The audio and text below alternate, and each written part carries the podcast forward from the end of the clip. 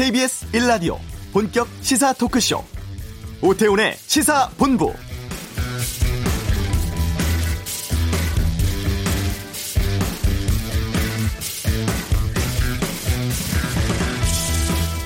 그야말로 유종의 미였습니다. 세계 1위 독일을 상대로 추가 시간 6분 동안 얻은 2대0 승리. 끝까지 포기하지 않은 집념과 투혼이 만든 값진 승점 3점이었습니다.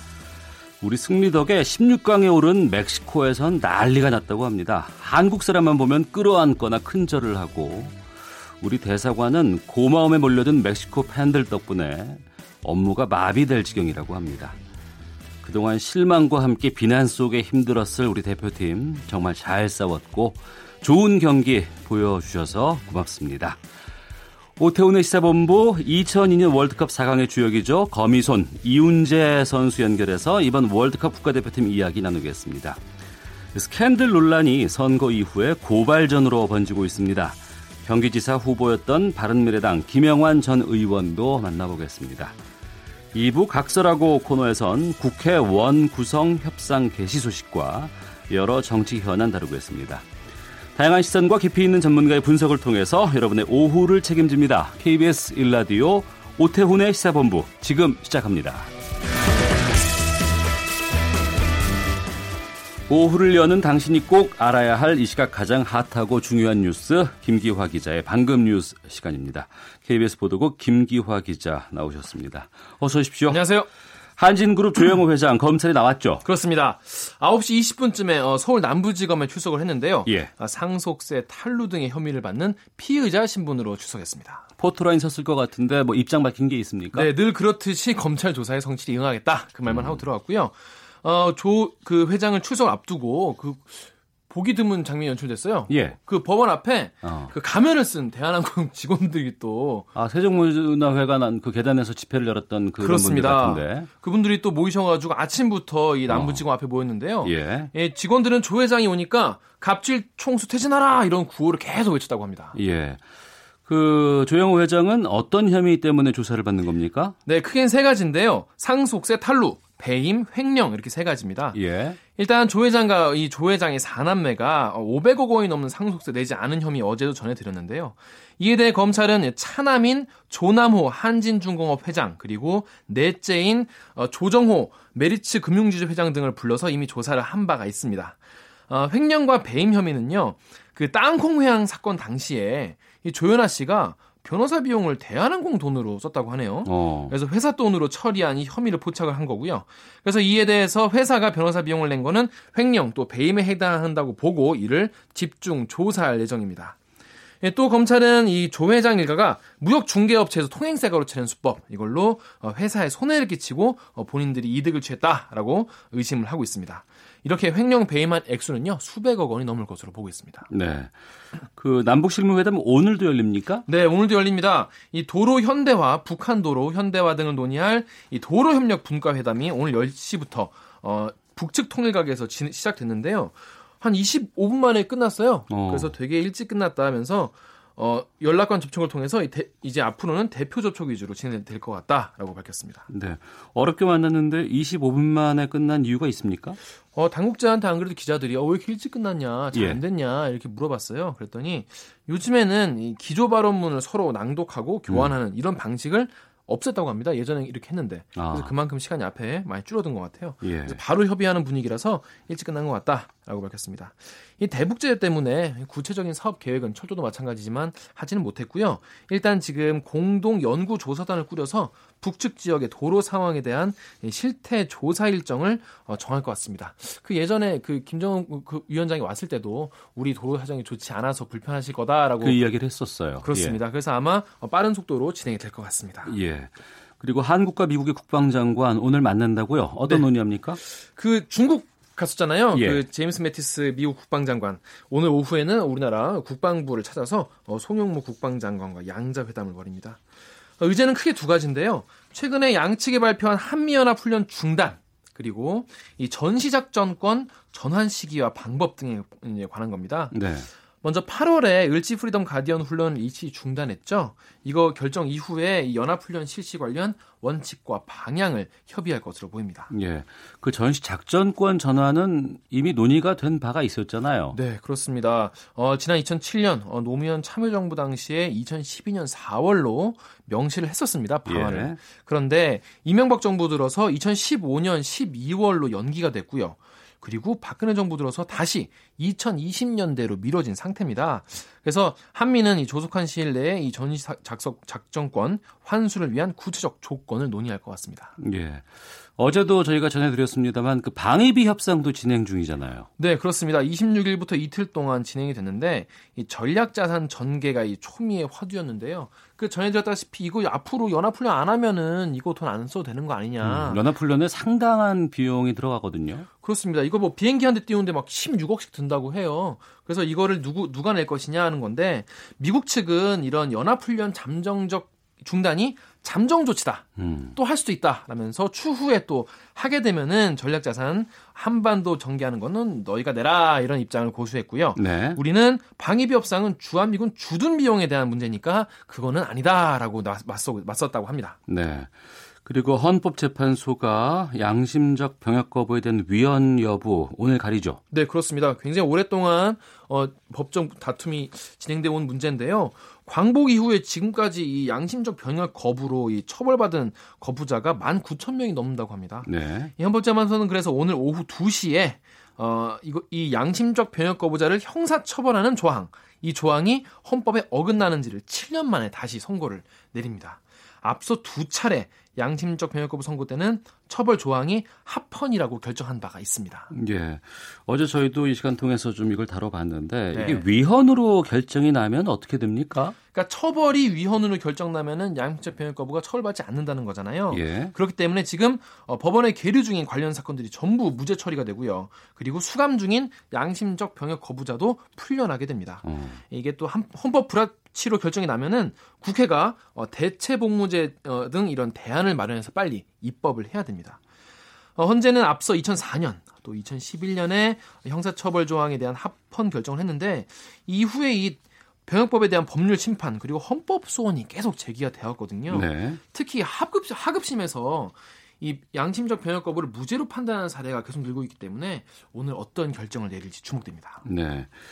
드루킹 특검 공식 수사 이틀째 맡고 있는데 네. 본격적으로 업무에 들어갔다고요? 그렇습니다. 박상용 특검보가 오늘 브리핑을 했는데요. 오늘 오후 2시에 어, 드루킹을 소환해서 어, 조사한다고 밝혔습니다. 예, 특검팀은 또 드루킹과 또 경제적 공동화 모임 3명이 수감되어 있는 서울구치소 수감실에 대한 압수수색을 또 벌였는데요. 네. 또 그리, 드루킹 여론조사 사건과 관련된 변호인 2명의 주거지 또 사무실에 대해서도 서도 압수수색을 진행했습니다. 예. 어, 특검 개시 이틀째부터 여러 가지 압수수색이 들어가고 있는데 네. 그 수감돼 있는 구치소 수감실 여기는 왜 압수수색한 겁니까? 네. 여기에 뭐 별 별게 있겠느냐라는 어, 의견도 있는데요. 사실은 변호인과 드루킹 또 변호인과 어, 공진화 모임 이분들이 계속 접견을 계속 해왔거든요. 네. 그래서 관련 자료를 또 주고받았을 수가 있고요. 음. 그리고 또 서신 같은 것도 어, 있을 수 있기 때문에 압수수색을 벌이는 겁니다. 일단 앞서서 드루킹이 옥중 편지를 통해서 2006, 2016년 9월에 김경수 경남도지사 당선인 앞에서 이 매크로를 본인이 시연을 했고 김 당선인이 어, 현금 100만 원을 줬다 이렇게 주장을 했잖아요. 네. 그래서 그런 거에 대한 자료가 있을 수 있다라고 보는 거고요. 한편이 허 특검은 오늘 오전 어, 특검 사무실 출근길에 기자를 만나서 새로운 새로운 자료까지 완벽히 숙지 하기 위해서 특검팀이 밤을 새서 일을 하고 있다라고 밝혔습니다. 알겠습니다. 방금 뉴스 KBS 보도국의 김기화 기자와 함께했습니다. 소식 고맙습니다. 고맙습니다.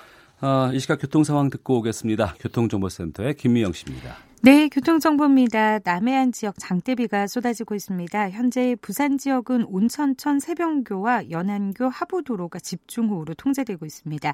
고속도로 작업 여파를 받고 있는 곳들이 꽤 많이 있습니다. 청주 영덕 고속도로 영덕 쪽으로 수리티 터널 부근 작업 중인데요. 회인 일대 5km 구간에서 밀립니다. 중부내륙 고속도로는 양평 방면 문경세제 부근 2km 구간에서 역시 작업 여파를 받고 있고요. 서해안 고속도로는 목포 마포 쪽으로 경기권입니다. 매송 부근 3차로에서 비탈면 보수 작업 중인데 팔곡 분기점에서 매송 쪽으로 5km 구간 지나기가 어렵습니다. 서울 외곽순환고속도로 판교 일산 쪽인데요. 김포 부근 작업 때문에 개항부터 8km 구간에서 길게 밀리고 있습니다. 제2경인고속도로는 인천 방면 남동 부근 역시 작업 때문에 서창 분기점부터 속도 떨어집니다. 서울 시내는 분당 수서로 청담대교 쪽으로 탄천 일교 부근에서 화물 차 관련한 사고를 처리하고 있습니다. 장지 나들목에서 탄천 일교 쪽으로 이동하는데 20분 이상 걸리고 있는 모습이고요. 동부간선도로 의정부 쪽 창동교를 조금 못 간 지점에서도 사고가 발생하면서 월계 1교부터 밀립니다. KBS 교통정보센터였습니다.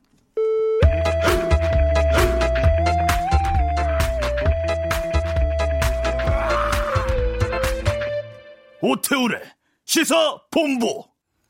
세계 랭킹 57위와 1위의 대결. 1%의 가능성을 현실로 만든 경기였습니다. 우리가 2대 0으로 이겼죠. 어, defending 챔피언 독일은 80년 만에 조별리그에서 탈락했다고 합니다. 어젯밤 우리 선수들이 보여준 모습은 월드컵 역사에 길이 남을 것 같은데요. 2002년의 주인공 수원 삼성 이훈재 코치 연결해서 이번 월드컵 이야기 나눠보겠습니다. 안녕하십니까? 네, 안녕하십니까? 예, 오랜만입니다. 네, 예, 예. 예. 안녕하십니까? 예.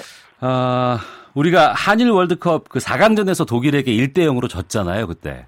네, 네, 그렇습니다. 우리 후배들이 어제 2대 0으로 서력했다고 볼 수 있을 것 같은데 선배로서 어제 경기 소감 한 말씀 해 주시죠.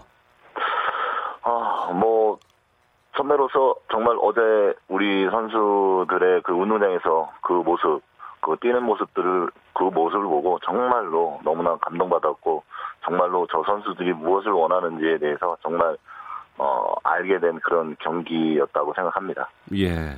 많은 분들이 어제 경기, 우리 국가대표팀 경기에 감동을 많이 받았는데, 네. 그 전에 스웨덴, 멕시코 상대할 때에 비해서 우리 선수들이 참 많이 달라졌다는 얘기를 많이 하거든요. 네. 무엇 때문인지.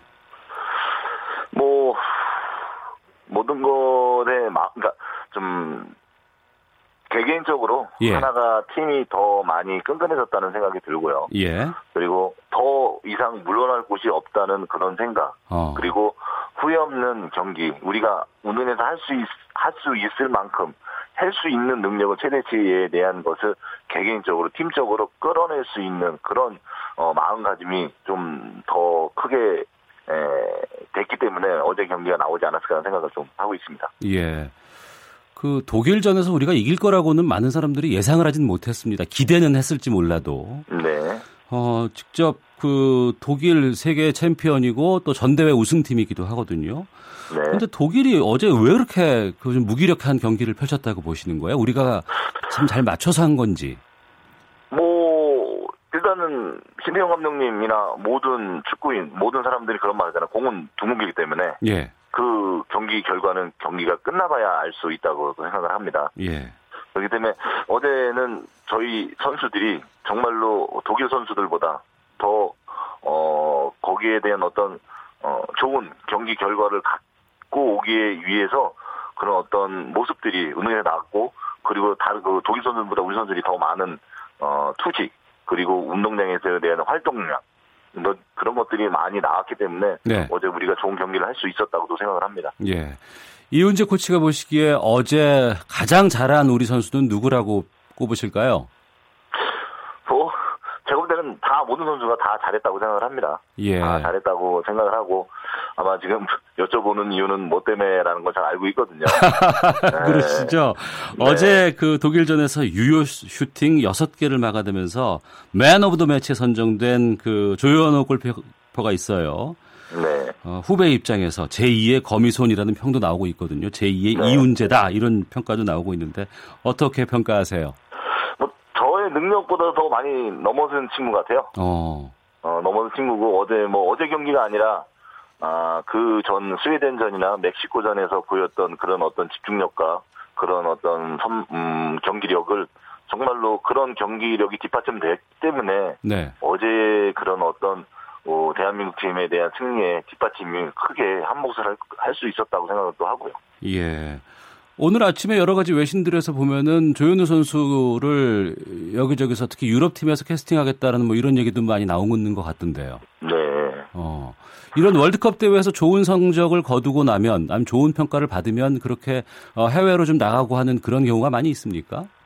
뭐 일단 좀 월드컵이라는 대회는 전 세계적으로 정말 큰 축구 대회이기 때문에 네. 모든 축구 에 관계되어 있는 스카우트 부분에 대한 모든 사람들은 다 관심이 다 월드컵에 초점이 맞춰져 있거든요. 예.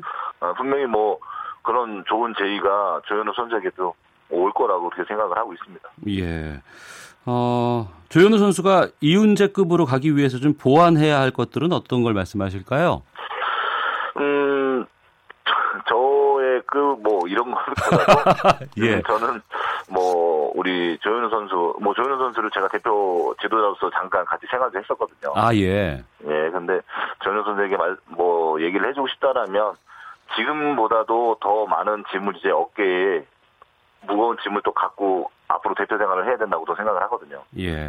많은 분들이 이제는 프로의 조현우가 아닌 네. 대표 선수 대한민국을 지키는 대표 선수에 대한 어떤 조현우 선수라고 생각을 하거든요. 그러면 자기의 모습이 지금보다도 더 좋은 모습이 평균치가 올라갔다고 생각합니다. 어. 그 모습을 지키기 위해서 자기에 대한 꾸준한 노력이 필요하다고 또 생각하거든요. 예. 분명히 팬들은 그거보다 못했을 때에는 질타할 거라고 생각하거든요. 네. 어제는 입증할 수 있는 것. 예. 어제는 우리가 단 한 골도 먹질 않았습니다. 하지만 네. 스웨덴전에서 페널티킥으로 1실점을 했고 멕시코에서 이제 2실점을 했거든요. 네. 이 세 골 중에서 좀 이훈재 코치 보시기에 저 골은 참 우리가 막을 수도 있었지 않았을까? 막을 수 있었을 텐데라는 아쉬운 골은 어떤 거예요? 아니, 저, 뭐, 저 역시였다 해도 그 자리에 있었다고 하더라도 세 골 다 그렇게 허용하, 세 골을 막기에는 좀 다 힘든 공이었고요. 예. 예, 그리고 더, 그, 뭐, 우리가 허용한 게 중요한 것이 아니라 네. 조현우 선수가 그거를 더 막은 것이 더 많기 때문에 음. 더 그거가 더 중요하다고 생각하고 저가 만약 그 자리에 섰다 하더라도 그 세 골은 막기 힘든 다 골들이었다고 생각합니다. 네. 월드컵 4강 신화의 주역이시고 또 선배로서 보셨을 때 이번에 스웨덴전, 멕시코전, 독일전 좀 짚어봐야 될 것 같아요. 스웨덴전, 독일, 아 멕시코전에서 아쉬웠던 것들은 어떤 걸 말씀하실까요? 뭐 여러 가지의 부분들이 있을 수 있겠죠. 네, 그렇지만 저는 크게 볼 수 있는 부분은 예, 어제 같은 경기를 꾸준하게 할 수 있어야지만은 우리에게 승률이 따라온다고 생각하거든요. 어, 절대로 월드컵에서는 약자도 없고 강팀도 없습니다. 네, 그렇기 때문에 어제 같은 경기력을 갖고 매 경기를 그런 그런 경기력을 갖고 어. 부딪힌다라면 어느 팀하고도 우리 대한민국이 또 승리를 할 수 있다고 는 생각을 합니다. 그래서 네. 그전 경기에 대한 지나간 경기이기 때문에 다 음. 모든 것은 지나간 경기지만은 그렇게 월드컵 경기는 그렇게 크게 엄청나게 힘들다고 생각을 하거든요. 아, 어, 그래서 그 전의 경기가 준비를 잘못했다는 것이 아니라 그러기까지 힘들기 때문에 이 독일의 어제 경기 그 경기만큼에 대한 집중력을 갖는다면 앞으로에 있을 경기도 좋은 결과가 있을 거라고 생각합니다. 네. 그 독일 골키퍼 노이어 선수가 막판에 골문 비우고 나갔다가 손흥민 선수에게 네. 이제 추가골 이제 허용했는데 네네. 이거는 이 행동은 어떻게 보세요 골키퍼로서? 뭐 골키퍼로서에 대한 부분은 개인적인 거에 대한 부분은 잘못됐다고 생각하거든요. 근데 그 상황 속을 본다라면 예. 그 팀은 분명히 비교도 떨어진다고 생각하거든요. 어. 그랬기 때문에 이기기 위해서 단 한 명이라도 필드 플레이에 가갖고 골을 넣기 위해서 나갔던 그런 상황인 것 같다는 생각이 들어요. 예. 근데 뭐 저는 개인적으로 그런 상황이 된다 해도 저는 안 나가죠. 그러시군요. 네. 어제 경기 끝나고 이제 독일 쪽에서는 이 선수들에 대한 비난들이 상당히 많이 있었다고 해요. 우리도 네. 스웨덴전, 멕시코전 끝나고 나서 일부 선수에게 뭐 장현수 선수라든가 김민우 선수라든가 아, 네. 비난들이 참 많이 있었거든요. 네. 또 그런 그 팬들의 어떤 그 항의라든가 이런 것들 보시면 좀 안타까운 점도 있으실 것 같아요. 선수로서. 많이 후배들 러시아 월드컵 요번은 있는 후배들을 보고 되게 마음이 많이 아팠어요. 예. 많은 분들은 속상하시니까 그런 질타를 할, 수, 할 거라고 생각을 하거든요. 예. 근데 거기에 있는 그 선수들의 마음은 진짜 말을 못하면서 얼마나 가슴이 찢어질 정도로 괴롭고 힘들 거라는 이런 생각이 되게 많이 들었거든요. 네. 그렇지만은 뭐 마지막 경기로서 그거를 조금이나마 보상받을 수 있다? 아니, 그래도 조금이나마 어, 회복할 수 있는 경기가 되었기 때문에 음. 그 친구들에게 정말 잘했다고 얘기해주고 싶은 거죠. 네. 어, 우리 축구사에서 뭐 길이 남을 기록을 세운 골키퍼를 꼽으라면 단연 뭐 이훈재 코치이지만 지금 국내 1호 유럽리그 진출 골키퍼인 권정혁 선수도 있고 네. 어, 골키퍼가 이 경기 결과의 70% 이상을 좌우하는 큰 역할임에도 불구하고 좀 우리 그 축구 입장에서는 주목을 많이 못 받는 느낌이 있거든요. 어떻습니까? 좀 이번 뭐 옛날부터 그랬지만은 항상 우리 이 이런 어떤 골키퍼 부분에 대해서 좀 많이 관심과 음. 소외받는 느낌이 되게 많아요. 예. 그렇지만 또 이렇게 어떤 계기로서 조윤우 선수에 대한 올- 이번에 월드컵 이 계기로서 어, 골키퍼가 얼마나 중요하다는 것을 또 새삼 느꼈다고도 생각을 합니다. 예. 그렇기 때문에 앞으로도 뭐 솔직히 골키퍼 재미없는 자리거든요. 어. 뭐 뭐 화양 뭐 화려하지도 않고 뭐하지도 않지만은 예. 항상 그 자리에서 실수를 하면 질타는 다 받아야 되고 음. 그리고 그 자리에서 항상 어 잘하기만을 원하고 있거든요. 네. 참 고독한 자리인데 그 고독한 자리에도 많은 팬 여러분들이 그 자리에 신경 그리고 관심을 가져주신다면 지금 뭐 조현우 선수가 아닌 다른 대한민국에 있는 골키퍼들이 힘을 받아서 더 뭐 조현우 선수만큼 더 잘하는 더 월등한 선수들이 나올 수 있을 거라고 생각하기 때문에 많은 관심 가져줬으면 하는 게 바람입니다. 네. 어, 수원 삼성 지금 골키퍼 코치를 맡고 계시잖아요. 네네. 예. 어, 우리 골키퍼들 세계적인 선수로 양성하기 위해서 어떤 노력을 기울이고 있는지 또 어떤 환경이 필요할지도 좀 알려주세요.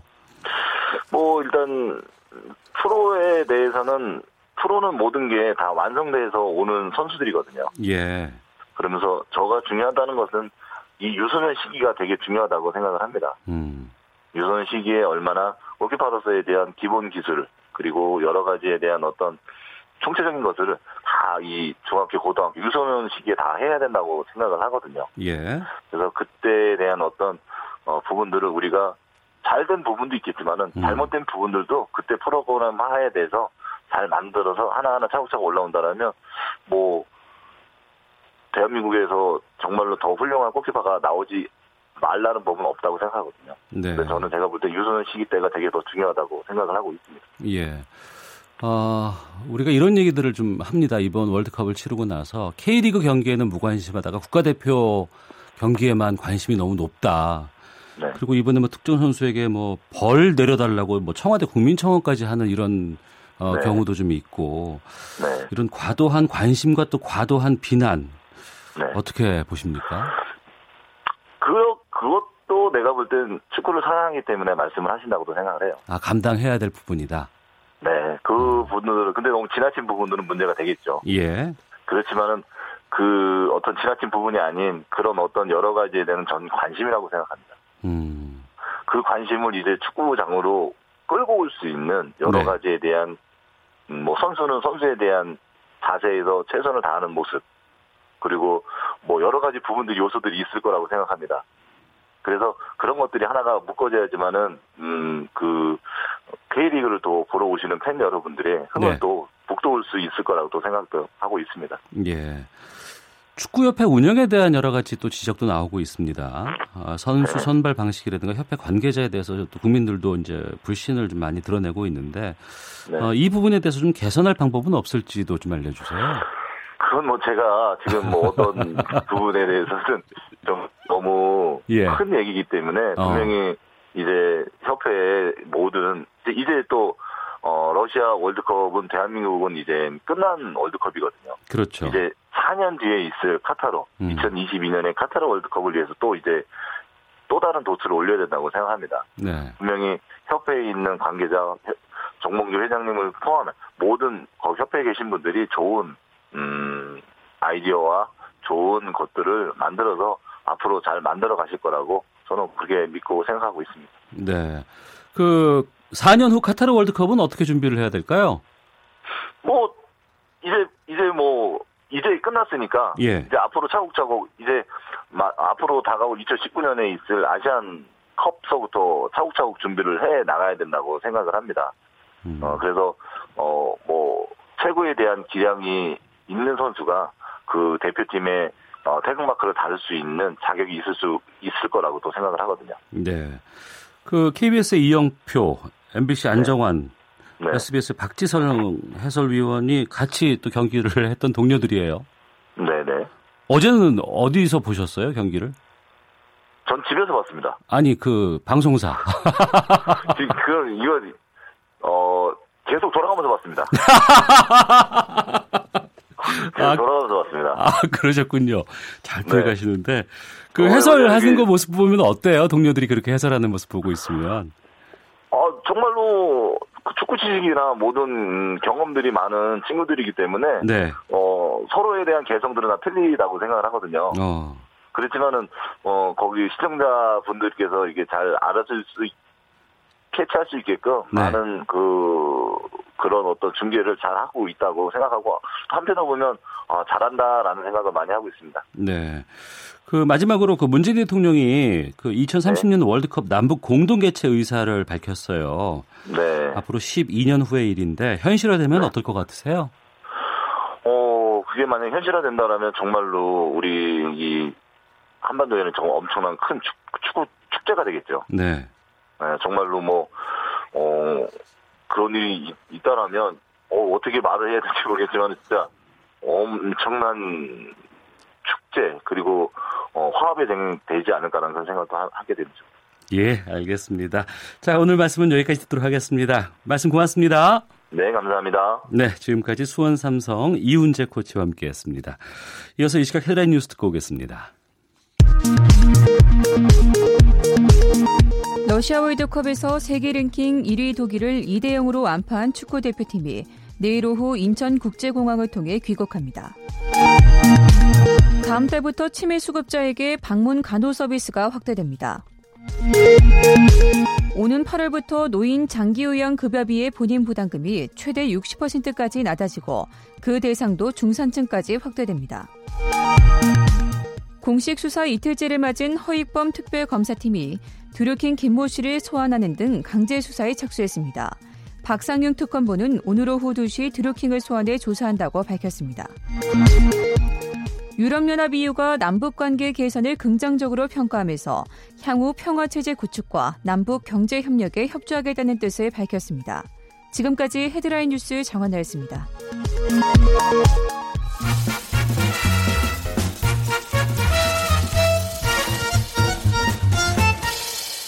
오태훈의 시사 본부. 경기도지사 이재명 당선자 측이 선거 기간 동안 지속적으로 스캔들에 대해서 해명을 요구했던 김영환 바른미래당 후보와 배우 김부선 씨를 검찰에 고발을 했습니다. 아, 김영환 전 의원도 변호인단 뒤에 숨지 말고 직접 고발하라 이러한 기자회견을 하기도 했었죠. 아, 저희가 이재명 지사 측과 김영환 후보의 입장을 동시에 듣고자 했습니다만 어, 이재명 지사 측에서는 오늘 방송은 좀 어렵다는 뜻을 전달해 오셨어요. 그래서 우선은 김영환 전 후보의 주장부터 듣는 시간 갖겠습니다. 나와 계시죠? 네, 안녕하십니까. 예. 먼저 고발 지금 당하셨는데 네. 어, 어떤 감정이실지 또 어떻게 이 상황을 보고 계신지 좀 말씀을 해 주시죠. 뭐 솔직히 선거에 지고요. 네. 그리고 어, 고발을 당했기 때문에 참담한 심정이고요. 예. 근데 이제 한편으로는 진실을 규명할 기회를 얻게 됐고 억울한 누명을 쓰고 있다고 생각하시는 분들이 계시잖아요. 김부선 씨, 형수인 박인복 씨, 또 김사랑 씨 등 이런 사람들의 누명을 풀어주는 일에 나서게 돼서 여성인권이랄지 사회적 약자의 편에 설 수 있어서 40년 전에 제가 치과대학 5학년 때 유신 반대로 긴급조치로 감옥에 간 적이 있었는데 네. 그때의 심정으로 돌아간 것 같은 그런 생각입니다. 네. 어, 이번 건을 두고서 한국판 드레피스 사건이다라고도 언급하셨던데, 어, 이게 무슨 뜻인지 좀 구체적으로 설명을 좀 해주세요. 어, 이거 이제 10년 된 사건 아니겠습니까? 네. 이 진실을 둘러싸고 많은 논란이 있었고요. 우여곡절이 있었는데 이제 김어준 씨가 한겨레 신문에 보도를 한 이후에 이게 크게 문제가 됐잖아요. 네. 그래서 그 동안에 이제 김부선 씨와의 미래의 대상이 이재명 씨냐 아니냐라는 논란이 저는 음. 10년 동안 있었는데 네. 그 사이에 두 번의 사과문이 있었고요. 음. 이것이 이제 진실을 왜곡한 것이죠. 그런데 이건 이번 사건의 사과문 대필이 이루어졌다는 것이 밝혀진 것이기 때문에 녹취록 등으로 그래서 에, 10년 동안 이 문제에서 배제된 진실이 밝혀질 수 있는 지금 상황에 와 있다 이렇게 보고 있고요. 예. 이 사실을 아는 사람이 김어준 씨, 주진우 씨를 포함한 이 정치권, 문화인, 언론인들이 이 문제를 다 알고 있었거든요 그동안에. 음. 김보선 씨가 찾아다니면서 이 말씀하셨기 때문에 그래서 이 침묵의 동조자들이 왜 침묵했는가? 결국 제가 볼 때는 진영 논리 때문에 우리 편이기 때문에 네. 권력의 도구이자 대리인이라고 생각했기 때문에 외면한 사건이기 때문에 이것은 이제 진실을 규명하는 일이 필요하고 한국판 드레피스 사건이다 이렇게 말하게 된 거죠. 예. 그 변호인단이나 뭐 가짜 뉴스 대책단이 아닌 이재명 지사 본인이 직접 고발하라고 주장하셨거든요. 네네. 어, 그런 이유는 있습니까? 고발이 아니라 이제 고소를 하라는 말씀인데요. 예, 예, 예. 네, 왜 그러냐면 이게 이제 저하고 그 이제 에, 이재명 지사 두 분 가운데 한 분은 이제 거짓말 하는 거가 되지 않겠습니까? 허위 네. 사실을 말한 게 되지 않겠습니까? 그 미래 부분, 옥수동 부분을 포함한 여러 가지 부분이요. 음. 그렇기 때문에 저하고 어, 이재명 당선자 사이에 소송을 하는 게 맞다고 생각하고요. 예. 또 이거의 결론은 지금 그 김부선 씨의 주장과 이재명 당선자 사이의 입장이 다른 거 아니겠습니까? 그렇습니다. 그렇기 때문에 대질이 필요한 사실이죠. 어. 그래서 변호인들이 나설 문제가 아니라고 생각하고요. 예. 그래서 어, 직접 나서는 게 옳다고 생각하고 어, 그 무슨 기득권 세력의 관계다 이렇게 말씀하시는데 과연 그 경기도 1,300만 도지사이자 변호사이시고 또 집권 여당의 또 유력한 대선 후보, 후보였던 이분이 기득권 세력이지 이 김부선 씨가 기득권 세력이 되기는 어렵지 않겠습니까? 예. 그렇기 때문에 이 문제를 정정당당하게 하시는 게 옳겠다 그렇게 생각합니다. 쟁점을 좀 짚어보죠. 어, 이재명 지사 측에서는 그 김부선 씨의 증언이 과연 믿을 만한 것인가라는 거예요.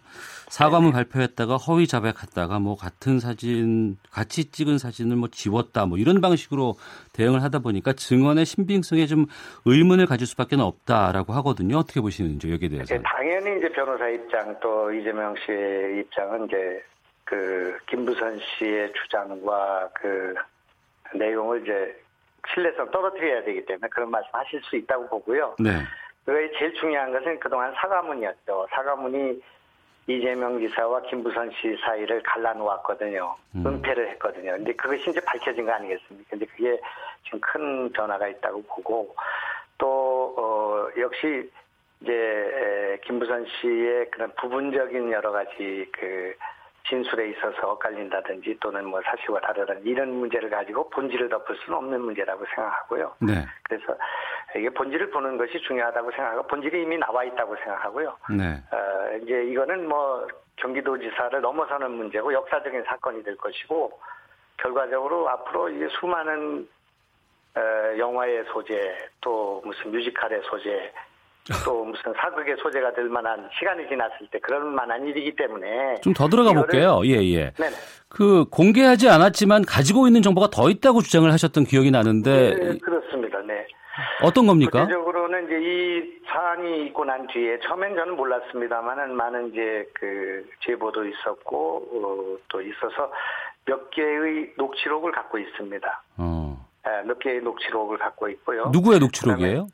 어, 김부선 씨와 누구 사타는 사람과 한 녹취가 많고 또 다른 일반인들의 녹취도 있고요. 어. 또 어, 다른 증언도 있고 있습니다만은 이 녹취록을 일방적으로 제가 어, 노출하거나 또 그 내용을 발설하거나 그러지는 못하지 않는 거 아니겠습니까? 그렇기 예. 때문에 당사자들의 입장도 있고 해서 동의를 구해야 하고 어. 또 경찰 검찰에는 이것을 제출하는 것을 적극 검토하겠습니다. 아, 알겠습니다. 그, 어, 유권자들 입장에서는 이동안 상당히 좀 피곤해 하셨어요. 또 이게 좀 화도 나는 일이기도 하고. 네. 정책 대결을 하지 왜 남의 사생활을 가지고 끝까지 파헤치려 하느냐. 네거티브. 좀 안 했으면 좋겠다라는 얘기들도 많이 하시는데 이런 의견에 대해서는 어떤 생각이실까요? 아, 정말 저도 뭐 어, 이걸 뭐 원했던 일이 아니고 전혀 예상치 않았던 문제라고 생각하고요. 예. 그러나 이것은 정확하게 진실을 밝혀야 될 문제라고 생각하고 예. 이거는 아까 말씀드린 것처럼 우리 정치에도 이렇게 거짓에다 뭐를 세우거나 또는 이렇게 진실이 은폐되는 일이 있고 그 과정에서 많은 사회적 약자들이 에, 협박을 당하거나 또는 그 인격이 에, 유린되는 음. 인격 살인이 이루어지는 이런 일들은 막아야 된다고 생각하기 때문에 네. 어, 중요한 문제라고 저는 생각합니다. 네. 이재명 캠프 쪽 변호사는 당선자 본인이 직접 고소에 나서지 않고 대책단이 나서는 것은 어, 이재명 지사 본인의 타협의 의지, 여지가 없는 강력한 처벌 의지를 나타낸 것이다라고 얘기를 합니다. 중간에 합의할 뜻은 없다는 것을 밝힌 것 같은데, 그건 이제 지역적인 문제고 뭐 그분들의 생각이고요. 예, 제일 중요한 것은 이제 옥수동에 갔는가 어, 또 그동안에 그 밀회가 있었는가 그게 진실인가 아닌가 김부선 씨의 주장이 맞는가 아닌가 하는 것이 이제 본질이라고 생각하고요. 예, 이번에 그 중에 여러 개 가운데 하나를 이제 fact finding이 잘못돼 있다고 해가지고 고소하지 않았습니까? 예, 그저 노무현 대통령 그 봉하마을 내려가는데 옥수동으로 가자 이렇게 얘기했던 거요. 뭐 날짜가 틀리다 뭐 이런 예, 얘기도 예, 있었죠. 그런 것도 핵심은 노무현 폄훼에 있는 거죠. 예. 봉하마을로 왜 가느냐, 옥수동으로 가자.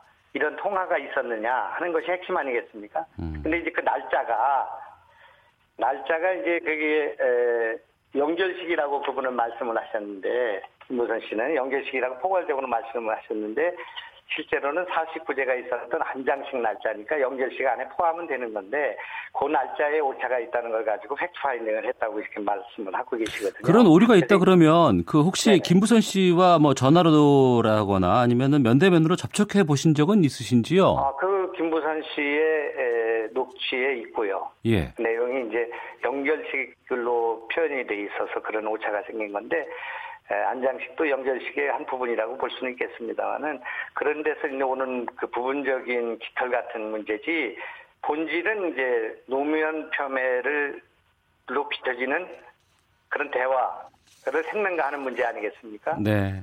이것이 이제 해경공 김씨 문제와 일베에 참여한 문제와도 같은 선상의 문제거든요. 예.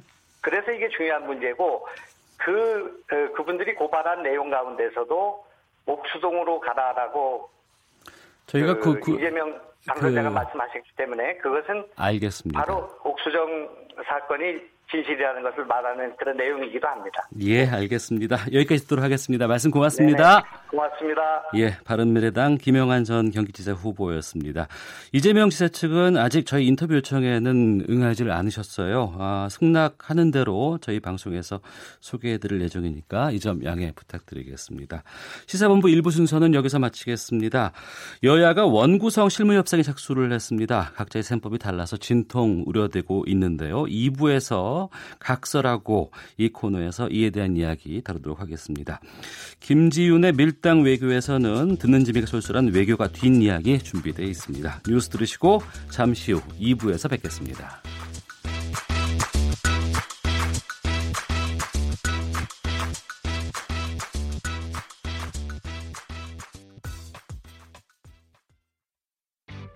야, 아 왜?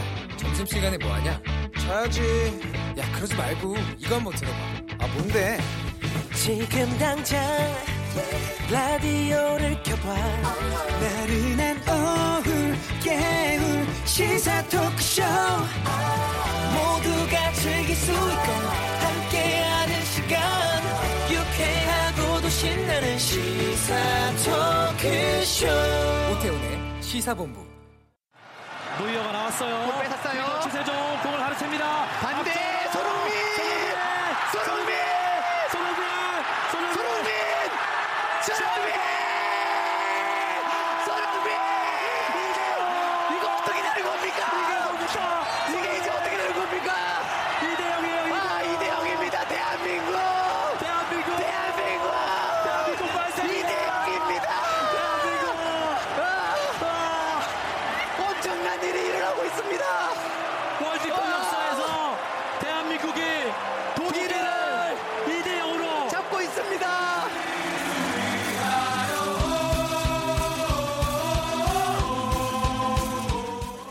성공이 끝이 아니다. 그렇다고 해서 실패가 어, 완전히 마지막도 아니다.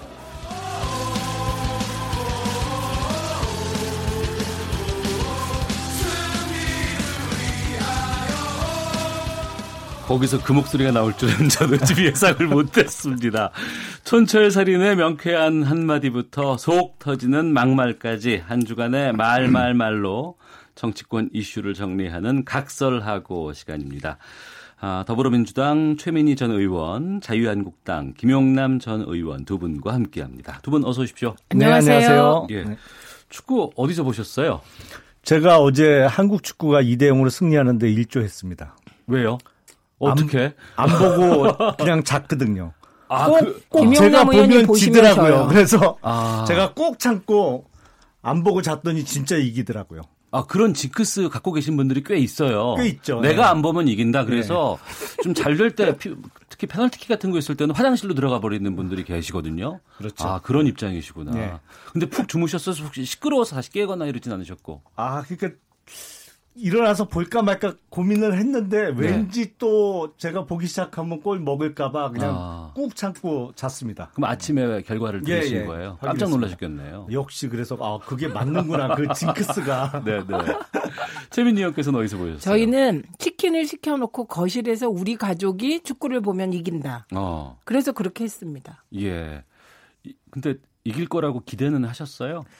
저는 기대를 안 했는데 네. 우리 딸은 어쩐지 이길 것 같아. 어쩐지 이길 것 같아. 계속 어, 그러더라고요. 예. 우리가 그 스페 아, 스웨덴전 아쉬웠고 멕시코전 참 답답했고 이제 마지막에 이제 손흥민 선수가 골을 넣기 때문에 좀 뭔가 변화가 있지 않을까 싶었는데 어제는 정말 예상보다 기대보다 더 높은 경기를 보여줬거든요. 네. 그러니까 어제 느낀 게 역시 끝나야 끝나는 거다. 어. 네. 여기 베라에. 네. 아, 진짜 끝나야 끝나는 거고 너무 기뻤습니다. 그런데 이렇게 잘 안 풀리고 잘 못하다가 갑자기 음. 마지막에 이렇게 반전을 이렇게 보여주기도 하고 이런 경기는 축구만이 좀 누릴 수 있는 그런 특징이 아닐까 싶기도 하거든요. 인생도 그렇지 않나요? 그러니까요. 네. 인생을 담은 경기가 축구가 아닌가 싶기도 예, 해요. 예. 뭐 어. 축, 축구공이 역시 둥구니까 음. 여러 가지 경우의 수또뭐 가능성이 뭐 끊임없이 나오는 것 같습니다. 예. 그 말씀을 제가 어, 드리고 싶었던 게 2002년 월드컵 때 우리가 뭐 5대 0으로 지고 히딩크드 그 당시 이제 감독 보고 5대 0 감독이다라고 얘기할 정도 있었거든요. 아, 평가전 때. 네, 평가전 예, 때. 예. 그러다가 이제 본선에 올라가서 이제 월드컵 이제 치러지면서 결국에는 4강까지 올라가는 신화를 리더가 만들었습니다. 그렇죠. 그리고 나서 이제 히딩크의 리더십 관련된 책이 막 팔리고 뭐 난리가 날 네. 정도였는데 정치와 축구가 좀 닮아 있다는 얘기들을 가끔씩 하세요. 어떻게 보세요, 김영남 의원께서는? 제가 속해 있는 그 한국당 입장에서 이번 지방선거 결과와 이번 축구를 그 비교해 보면 역시 감독이나 리더 잘 못 만나면 망한다. 그러니까 예. 그게 하여튼 리더가 중요하다. 어. 아 그리고 뭐 어, 옛말 표현을 빌리자면 맹장 밑에 약졸 없다. 네. 뭐 이게 맞는 거 아닌가 싶습니다. 음. 음.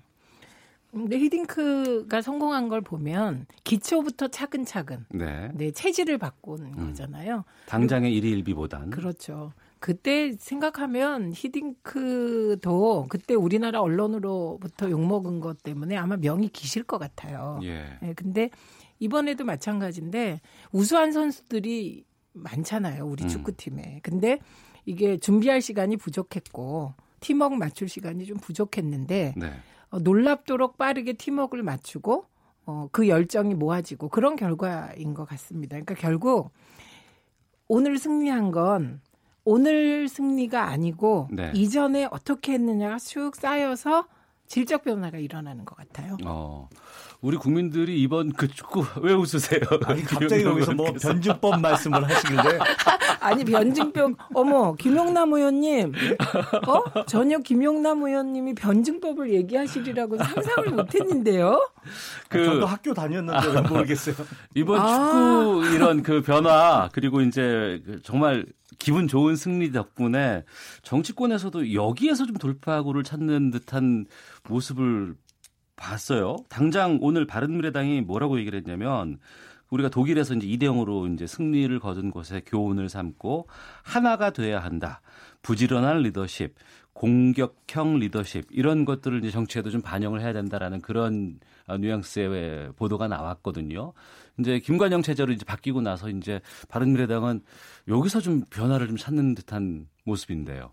아니 하나 돼야 뭐 이긴다 성공한다 그런 걸 꼭 축구 봐야 하는 아요 저는 그게 좀 황당한데요. 아니 그걸 여태 모르고 있었단 말이에요. 그러면. 근데 바른 미래당은 그 얘기가 나올 수 있죠. 음. 왜냐하면 대표가 사실상 두 명이었잖아요. 네. 예. 음. 그래서 합체해라 뭐 이런 거겠죠, 뭐. 그 방금도 이제 그 승리 함성 속에서 이제 목소리가 이제 나왔습니다만 성공이 끝이 아니다 그렇다고 해서 실패가 완전히 마지막도 아니다라고 안철수 전 후보가 얘기를 했습니다. 축구도 이제 봤을 텐데 정계 은퇴는 안 하시지 않을까 싶다는 얘기가 좀 많이 나와요. 전망이. 이미 김용남 의원께서 예언을 하셨어요. 2주 전에 제가 예, 정계 은퇴 안 한다. 안 한다. 예, 그래서 저도 동의했습니다. 저는 음. 못 한다로. 못 한다로. 예, 안 한다고 못 한다고. 그런데 그러니까 안철, 예. 예, 안철수 전 후보의 워딩을 그대로 하면 성공이 끝이 아니다. 음. 그렇다고 음. 실패가 완전한 마지막도 아니다. 근데 글쎄요, 안철수 전 후보의 성공은 아마 안철수 연구소, 지금은 안내부로 바뀌었죠? 그거를 예, 예. 상장했을 때가 마지막 성공 아닌가요? 그러니까 최근에는 뭐 성공 사례를 찾기가 좀 어려운 것 같고, 음. 그럼 역시 이 말의 방점은 뒷부분, 그러니까 실패가 완전히 마지막도 아니다. 네. 에 방점이 찍혀 있다고 봐야겠죠. 음. 그러니까 역시나 제가 2주 전에 아, 예언했던 대로 고민 고민하다가 다시 정치하겠다고 할 것 같다. 네. 그 얘기를 이제 애둘러서 좀 표현한 거 아닌가 싶습니다. 예. 근데 지금 뭐 나오는 말 보면은 그 예언이 좀 적중하고 있는 듯한 모양새예요. 예. 어. 이게 제가 보면 왜 우리가 아니 어제 축구 2대0으로 여긴 이긴 거는 어떻게 보면 하면 된다. 뭐 예, 예. 피파 랭킹 1위 독일도 우리가 똘똘 뭉쳐서 하면 이길 수 있다. 뭐 이런 걸 보여 준 경기인데 음. 이 하면 된다 정신이 조금 잘못 적용된 사례가 아닌가. 이게 네. 아니 그러니까 안 되는 건 안 되는 게 있거든요. 음. 그리고 안 되면 좀 한 발 뒤로 물러서서 왜 계속 실패를 할까?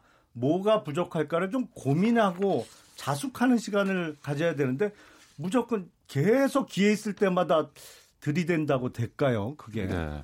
바른미래당 입장에서는 이제 김관영 체제로 이제 바뀌고 나서 새롭게 네. 출발하려고 하는 입장에서 이런 발언들이 나오면은 좀 글쎄 도움이 될 수도 있을까요? 아니면 부담이 될 수 있을까요? 김관영 대표는 원내 대표시잖아요. 예, 예. 그러니까 아주 최적의 원내 대표. 지금 바른 미래당에서는 최적의 원내 대표를 뽑은 것 같습니다. 어. 그런데 원내 대표의 역할과 또 당을 당의, 당의 상징 대표의 역할은 다르기 때문에 뭐 지금은 김관영 의원이 원내 대표 하면서 사실상 권한 대행도 동시에 하는 거잖아요. 음, 예. 근데 저 체제가 오래 가기 어렵 없잖아요. 음. 그래서 저는 김용남 의원님은 안 그만둔다였고요. 네. 저는 못 그만둔다의 방점이었어요. 어. 왜냐하면 패배했음에도 불구하고 바른 미래당에서 대중 대중적 인지도와 그래도 지지자를 가지고 있는 사람이 안철수 전 후보기 때문에 네, 네. 당에서 일부는 뭐 정계 은퇴라 성찰을 하겠지만 음, 역할이 분명히 있으니까 예, 역할이 있으니까 놓아주지 않을 것이다. 그래서 어. 못한다. 이거의 방점이었어요. 예. 어, 계속 이어가겠습니다. 이제 그 바른미래당의 원내대표가 선출이 됐기 때문에 이제 국회 정상화를 위한 또 시도가 지금 시작이 됐어요. 이제 원 구성을 위한 협상에 들어갔다고는 하는데 아무래도 이제 운영위원장이라든가 법사위 이쪽을 어느 당이 이제 차지를 하느냐가 중요하지 않을까 싶은데 어떻게 전망하세요 두 분께서는 김영남 의원께서 말씀해 주시죠. 법제사법 어, 위원장은 13대 국회 제가 알기로는 1988년 이후부터 계속 야당 몫이었죠. 그러니까 네. 제1야당에서 법사위원장을 가져갔고 그리고 사실 그 한국당 전신인 새누리당이 여당 할 때도 그때 야당 법사위원장 때문에 엄청 고생했거든요. 그러니까 예. 뭐 어, 국회라는 게 그렇습니다만 그래서 한국당 입장에서는 법사위원장은 절대 놓칠 수 없는 자리고 또 워낙 중요하기도 합니다. 이제 우리 국회가 단원제지만 법사위 때문에 사실상의 아, 양원제 그러니까 상원 역할을 한다 뭐 이런 얘기가 있을 정도로 중요한 자리라 놓칠 수 없는 자리고 그 운영위원회는 또 이게 청와대 비서실을 소관 부처로 하기 때문에 그렇죠. 예, 청와대를 견제할 수 있는 상임이라서 이것도 또 놓치기 어려운 자리거든요. 그래서 음. 결국에 법사위하고 국회 운영위원회의 위원장 자리는 한국당이 가져가고 싶어 할 것이고 네. 글쎄 이게 6월 말까지 협상이 완료될 수 있을까요? 이게 쉽지는 않아 보입니다. 근데 의원님 지금 말씀하실 때 음. 살짝 사실과 다른 게 있습니다. 예. 어떤 거요? 13대부터 쭉 야당이었던 게 아니고요. 13대 야당이 하다가 중간에 여당이 가져간 적이 있다가 fact check. 예, 17대 어. 국회에 원구성할 때 어떤 일이 있었냐면 그때 다 기억하시겠지만 언론 개혁이 굉장한 화두였잖아요. 예. 그래서 그 화두를 다루는 데가 어디냐? 그게 문방이었어요. 네, 문방입니다. 예, 그래서 문방이는 뭐 이게 야당이 하기도 하고 그랬는데 그때 음. 여당이 열린우리당이죠. 네. 문방위원장만은 꼭 우리가 갖겠다. 음. 그러면서 법사위원장을 최현희 전 예, 의원 기억하시죠? 예. 최현희 의원한테 주면서 이후에 반성을 많이 했었죠. 왜냐하면 음. 그때 사대 개혁 입법이 법사위에서 거의 다 가로막혔잖아요. 그래서 그때부터 이제 야당이 어, 하는 게 정례화 아, 2004년 이후에 좀 네, 반응이군요. 그, 예, 2004년 이후. 그다음에 그때 또 하나가 운영위원장은 여당이 한다. 네, 네. 예, 그래서 우리 19대 때 보면 계속 여당 운영위원장이었어요. 그랬었죠. 예, 음. 그래서 어, 정권 교체된 이후에 운영위원장 빨리 그 민주당으로 달라고 했는데 임기가 남아서 못한 거라 관례는 그런데 이번엔 변수가 하나 생겼어요. 예. 그게 뭐냐면 노회찬 그 정의당 원내대표가 어, 민주화 평화 연대에서 음. 법사위원장 못하라는 법이 어딨냐 어. 이렇게 나오시게 된 거죠. 네. 그러니까 어, 옛날에는 여야 협상만으로 됐는데 음. 2당 체제에선 지금은 네. 어, 지금 4당 체제, 5당 음. 체제잖아요. 예, 예. 그러다 보니 이게 더 방정식이 복잡해져서 어, 과연 민주화 평화 모임하고 바른 미래당이 위원장을 몇 석 가져가느냐 음. 이것도 이제 중요한 변수고 어떤 위원장을 가져가느냐 그렇죠. 근데 이제 한국당 입장에서는 정의당이나 평화민주당을 범여권으로 이렇게 생각하고 있기 때문에 네. 과연 야당이냐 음. 정의당이 아 그런 좀그 바른미래당까지는 야당으로 보시는 거예요? 미래당까지는 뭐 그거는 조금 견해가 달 그 좀 갈릴 수는 있을 것 같습니다. 그러니까 예, 한국당 예. 입장에서는 근데 어. 정의당하고 평화민주당은 너무 민주당 쪽에 가까이 가 있는 정당 아니냐 이런 인식들이 강하기 때문에 예. 야당 몫이라고 해서 정의당에서 법사위원장을 가져간다. 요거는 한국당에서 조금 협상할 때 그거는 받아들이기 어려운 안 같습니다. 근데 근데 자유한국당이 여권이다 그런다고 여당이 되는 게 아니에요. 네. 그렇죠. 대통령이 네. 대통령이 속하지 않은 정당은 다 야당입니다. 네. 그래서 만약에 지금 그 말씀을 정의당이나 민평당에서 들으면 음. 불쾌해하실 거예요. 왜냐하면 왜 불쾌하냐면 대통령을 내고 여당 소리를 들으면 맞는데 대통령도 배출 못했는데 여당으로 몰아붙여져서 그래서 어, 상임위원장 배분하는데 불이익을 갖게 되기 때문에 싫어하실 것 같아요. 오늘 아침에 야당입니다. 네. 오늘 아침에 박지원 의원은 그 뉴스공장에 출연하셔가지고 157석 연석하자 이렇게 본인이 스스로 제안하겠다고 하셨 거든요. 그러니까 개혁 여건이죠. 사실은 157석 민주당하고 평화민주당, 정의당 합쳐서 157석에 그 근데 그걸 용인하시면은 더욱 한국당이 힘들어지는 거 아니겠어요? 그렇죠. 개혁 벨트를 제안을 네. 계속 하고 계세요. 근데 네. 그 개혁 벨트라는 게 통합이나 뭐 이런 게 아니에요. 개혁 입법에 힘을 뭐 힘을 모으자 이런 거기 때문에 개혁 입법에 힘 모은다고 야당이 여당 되나요? 아니 더군다나 이번 지방선거에서 정의당의 그 선거 그 캐치프레이즈를 보면 네. 그 야당으로서 어떤 여당의 견제나 음. 정, 정권 심판이 아니고 사실은 한국당을 주요 타겟으로 해서 계속 지방선거 공격을 했거든요. 예. 그뭐 일종의 성공도 거뒀습니다만 그러니까 한국당 입장에서는 정의당을 야당에 이렇게 해서 야당 몫으로 무슨 뭐를 띄워주기는 상당히 어렵죠. 어, 큰일 날 소리세요. 우리 지금 그러니까 각 당의 당원들의 자부심이 굉장히 큰데 특히 그 중에서도 정의당 당원들께서는 오랫동안 척박한 이 땅에서 진보의 의제를 외치면서 고생을 너무 많이 해서 자부심이 하늘을 찌르기 때문에 야당 중에서도 아주 진보적인 색채가 강한 야당이 정의당이죠. 저희가 그 며칠 전에 김용호 전 국회의장을 연결을 했었습니다. 네. 근데 이제 그 이런 말씀을 하셨어요. 7월 17일이 이제 재헌절이고 국가적인 이제 어, 중요한 의미 있는 날인데 국회의장이 현재 공석인데 지금의 네. 상황으로 봐서는 국회의장을 그날까지도 뽑지 못할 수도 있지 않을까. 이것은 크나큰 그 문제가 될 수도 있다. 라고도 얘기를 하셨는데 그건 또 모르죠. 국회는요 그러니까요. 또 맘먹으면 후닥닥 하잖아요. 아 그래요? 그렇죠, 뭐, 뭐. 그렇죠. 뭐. 하면 되죠, 뭐. 그럼 정리를 해서 지금 그 국회의장을 포함해서 이제 여러 가지 상임위 배분은 어떻게 하는 것이 맞다고 보시는지 주장을 좀 들어볼까 합니다. 예. 글쎄, 지금 그 아마 문제가 되는 게 민주당 목 8곳, 한국당 목 7곳, 그리고 남은 아, 세 곳의 상임위원장 자리를 바른미래당 그리고 평화민주당, 정의당 어떻게 배분하느냐 뭐 이게 가장 큰 쟁점이 될 것 같은데 개별 상임위를 어느 당에서 가져가느냐도 협상을 해봐야겠습니다만. 네. 근데 이럴 경우에 저는 정치권에서 흔히 해결하는 방법이 있어요. 뭐냐면 어. 자리를 늘리는 거예요. 네. 자리를 늘려서 나눠 가져요. 어. 근데 저는 파일을 더 키워서 예, 예. 근데 저는 그런 해법은 옳지 않다고 생각합니다. 차라리 네. 자리를 줄여서, 줄여서, 짝수로 맞추는 거예요. 그러니까 어. 늘리는 게 아니고 줄여서. 그래서 어 저도 19대 국회 있을 때 환경노동위원회에 있었는데요. 환경하고 노동을 왜 한 상임위에서 해야 되는지 상임위 활동을 하면서 잘 이해가 안 돼요. 사, 사실 연관성이 별로 없거든요. 환경하고 노동이 오히려 예. 노동은 경제 쪽으로 가는 게 맞는 것 같고 어. 환경은 어. 그 산업 위 쪽으로 가는 게 맞는 거 아닌가 싶어요. 그래서 그거를 어떻게 상임위를 적절히 다시 배분해서 위원회를 줄여서 나눠 갖는 게 제가 생각하기에는 그런 방향으로 간, 가는 게 맞는 것 같은데 과연 저는, 그런 식의 해결이 하실 것 같은데 예, 저는 반대예요. 예. 그러니까 예를 들면 제가 속했던 문방이나 미방이 같은 경우는 문화, 방송, 통신까지 다 합니다. 예.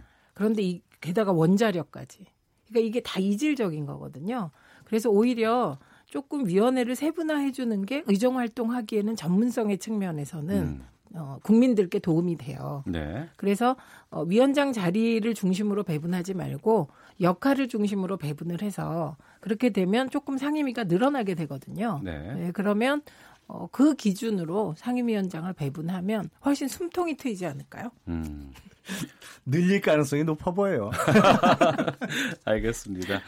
한 주간의 말말말로 정치권 이슈를 정리해보는 각설하고 함께하고 계시는데요. 헤드라인 뉴스 기상청 교통정보까지 듣고 다시 시작하겠습니다. 미국이 한미연합 군사훈련의 중단을 발표한 상황에서도 전략무기의 한반도 전개 비용을 분담하라고 우리 측에 요구한 것으로 드러났습니다. 올 1월부터 4월까지 노동자 1인당 월 평균 실질 임금이 5.5% 오른 것으로 조사됐습니다. 고속버스 3번 좌석에 앉은 승객이 운전기사를 도와 탑승객들의 안전을 책임지는 제도가 시범 운영됩니다.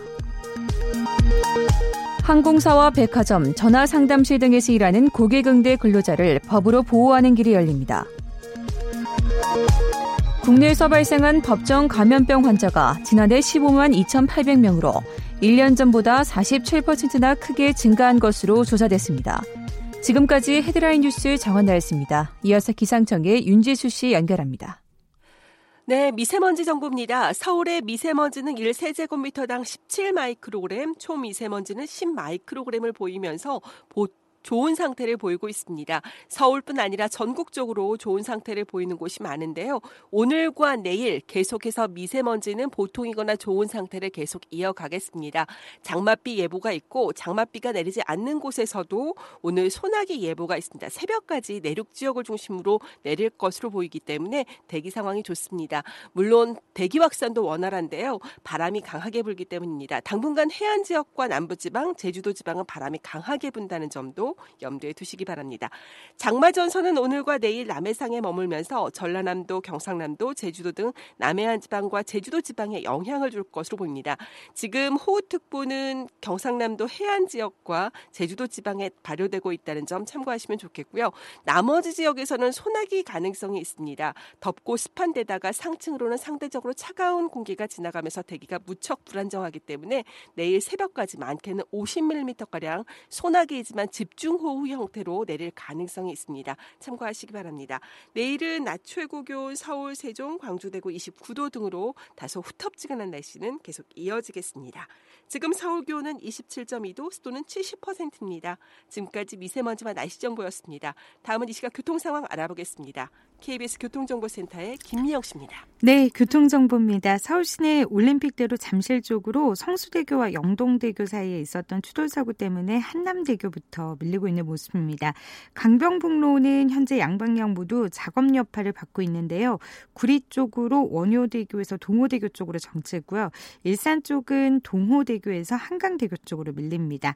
고속도로는 서울 외곽순환고속도로 판교에서 일산 쪽, 계양에서 김포 부근까지 7km 구간 정체 작업 때문이고요. 제2경인고속도로 인천 쪽으로 서창 분기점에서 남동까지 4km 구간에서 밀리고 있는 이유도 작업 여파입니다. 현재 작업 여파를 가장 크게 받고 있는 곳이 청주 영덕고속도로 영덕 쪽인데요. 수리티 터널 부근에서 작업 중이라서 회인 일대 5km 구간에서 극심한 정체 보이고 있습니다. KBS 교통정보센터였습니다.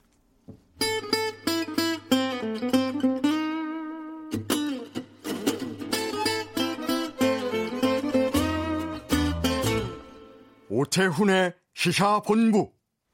네, 각설하고 이어가고 있습니다. 더불어민주당의 최민희 전 의원, 자유한국당 김용남 전 의원 두 분과 말씀 나누고 있는데요. 청와대 쪽으로 갔다가 좀 계속 말씀을 네. 이어가죠. 이낙연 국무총리가 네. 그 정부 청사에서 그 국정 현안 점검 조정 회의에 앞서서 구제 규제 개혁 결과물을 보여주길 바란다고 당부를 했고 또 문재인 대통령은 이 총리에게 답답하다. 국민이 체감할 수 있는 규제 개혁 성과를 좀 반드시 만들어서 보고를 해달라라고 특별 지시를 하기도 했습니다.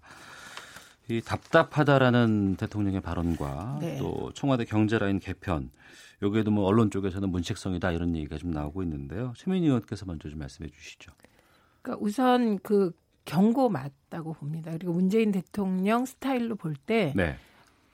강한 경고인 음. 거죠. 그 이유는 어, 지금 문재인 정부의 경제 정책 운영 방향이 방향이 크게 두 갈래예요. 하나는 네. 소득주도 성장, 예. 그리고 다른 하나는 혁신 성장입니다. 네. 근데 이 혁신 성장 부분에 있어서도 우리가 4차 산업혁명을 얘기할 때 4차 산업혁명이 에너지를 굉장히 많이 쓰는 혁명이고요. 네. 그다음에 개인 정보에 대한 과감한 규제 개혁이 필요한 거거든요. 빅데이터를 비롯해서 네. 그리고 인공지능 쪽도 마찬가지고. 음. 그런데 어, 과감한 규제 개혁을 주문했는데 그 올라온 보고서를 미리 봤을 때 국무총리도 그렇고 대통령도 그렇고 만족할 만하지 못했다는 겁니다. 근데 저는 경험을 하나 말씀드리면 예. 어, 이명박 대통령 때 녹색 성장이었고 박근혜 음. 대통령 때 그 창조 경제였잖아요. 예.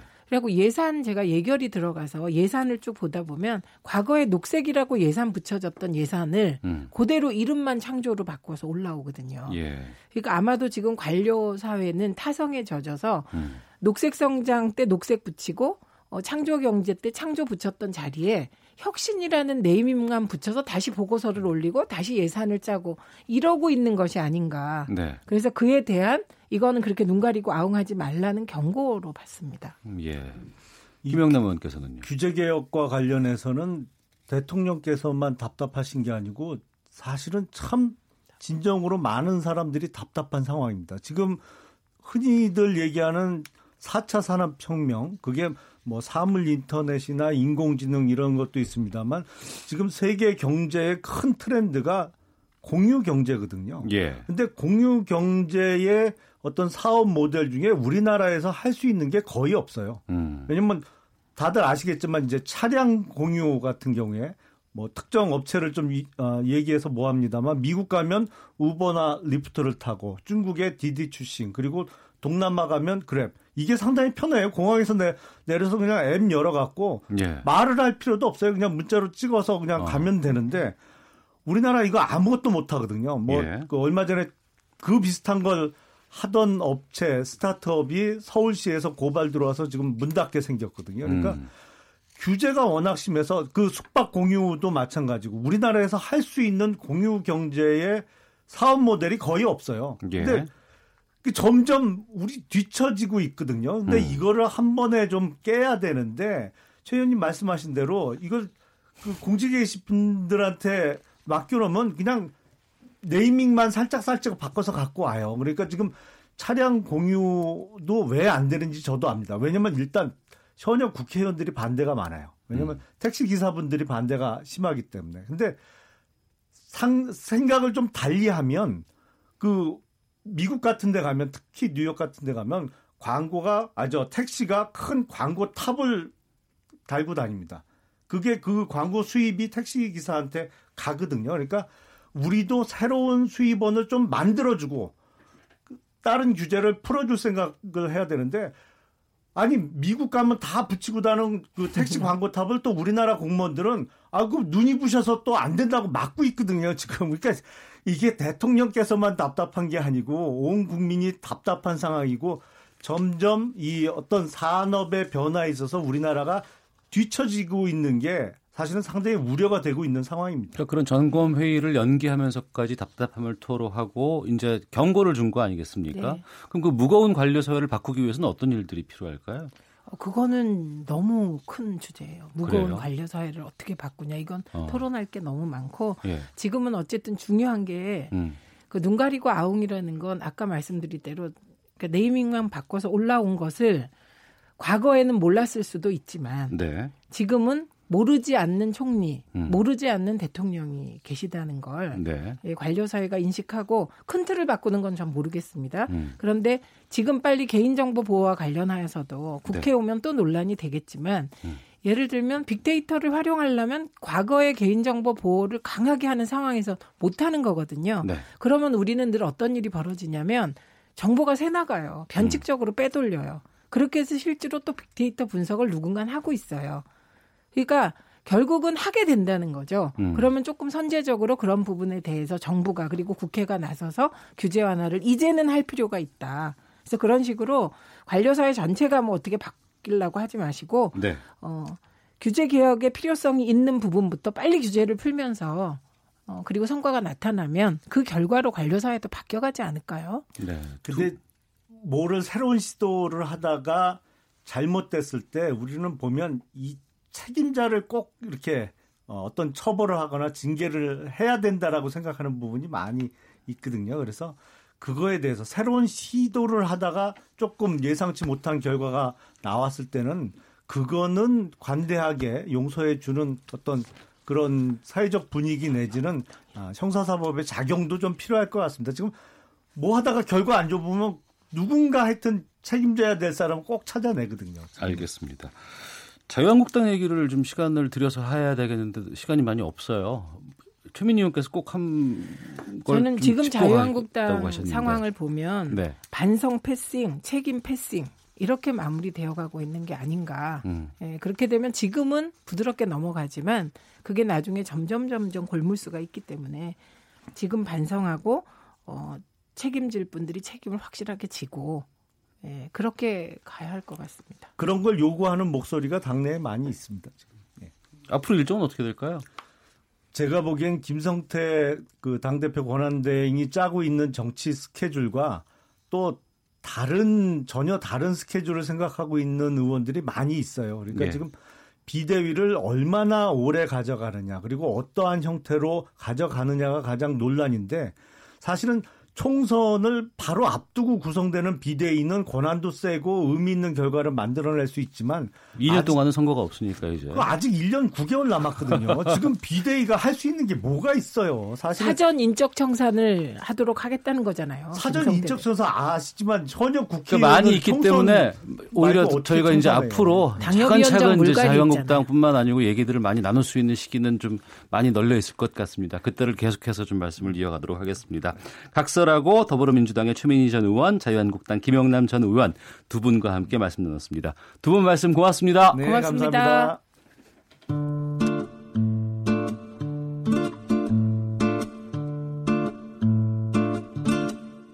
오태훈의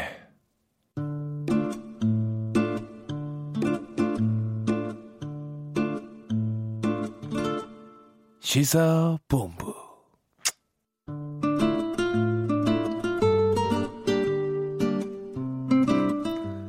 네, 네, 언론들이 놓치고 있는 외교가의 고급 정보들을 알아보는 김지윤의 밀당 외교 시간입니다. 아산 정책연구원 김지윤 박사와 함께합니다. 어서 오십시오. 안녕하세요. 예, 지난주에 해외 출장 다녀오셨다고 네. 얘기를 들었어요. 한 주 못 뵀는데 어, 이 코너 어디 갔냐고 물어보시는 분들이 꽤 아, 계셨어요. 예. 어디 갔다 오셨어요? 아, 제가 인도를 다녀왔어요. 인도. 네, 인도. 뭐 특별한 일이 있었 던 아, 거예요? 뭐 이제 회의 같은 거 하는 음. 걸로 이제 가갖고 이제 어 아마도 이제 곧 인도와의 어떤 교류가 있지 않을까. 그래서 그 전에 뭐 사전 작업차 뭐 이렇게 갔다 왔어요. 인도는 자주 가시는 편이에요? 아니요, 처음 처음 이었어요, 저는. 어. 어, 다녀오셨을 네. 때 인도 어떤 느낌을 받으셨는지 첫인상 아, 어떤 나라예요? 너무 더워요. 거기가 제가 갔을 때 한 43도였거든요. 43도요? 네, 습기도 많고. 어. 근데 예년보다 조금 낮다 그러더라고요. 아, 43도가? 네, 그래서 보통 한 48도까지 이제 올라갈 기온인데 조금 낮다 뭐 이렇게 어. 얘기를 해갖고 그래서 아 진짜 덥구나 여기는 그 생각을 되게 많이 했죠. 인도도 큰 나라인데 어느 도시를 다녀오신 저는 거예요? 뉴델리. 뉴델리. 네. 어. 인도 하면은 얼핏 그 미국 시장에 싸고 우수한 노동력을 제공하는 네. 나라다. 또 수학자라는 나라다. 뭐 이렇게 네. 알고 있는데 이 인도가 애초에는 그 구소련하고도 많이 관계가 좋았다면서요? 그렇죠. 원래 인도가 1947년도에 독립을 했어요. 영국으로부터. 예. 독립 기념이 똑같아요. 우리랑 8월 15일. 아, 그래요? 근데 우리는 45년이고 인도는 47년이고. 어. 그리고서는 이제 제국주의로부터 너무 피해를 많이 받아갖고 네. 인도는 이제 비동맹주의를 선택을 합니다. 음. 자기네 그냥 우리끼리 간다. 근데 이게 냉전이 이제 막 되고 하면서 또 이제 경제적으로도 그렇고 중국하고도 좀 안 좋고 이러니까 어 좀 어딘가 뭔가 붙어야 되지 않을까. 당시에 소련이 상당히 많이 지원을 해줬어요. 아, 미국은 오히려 파키스탄하고 지냈어요 그 당시에는. 어. 그래서 이제 소련하고 많이 친했었는데 이제 시간이 좀 지나고 하면서 이제 상황이 변하고 그러면서 지금은 이제 어떻게 보면 미국이 상당히 전략적으로 음. 거점으로 삼으려고 하는 도시죠.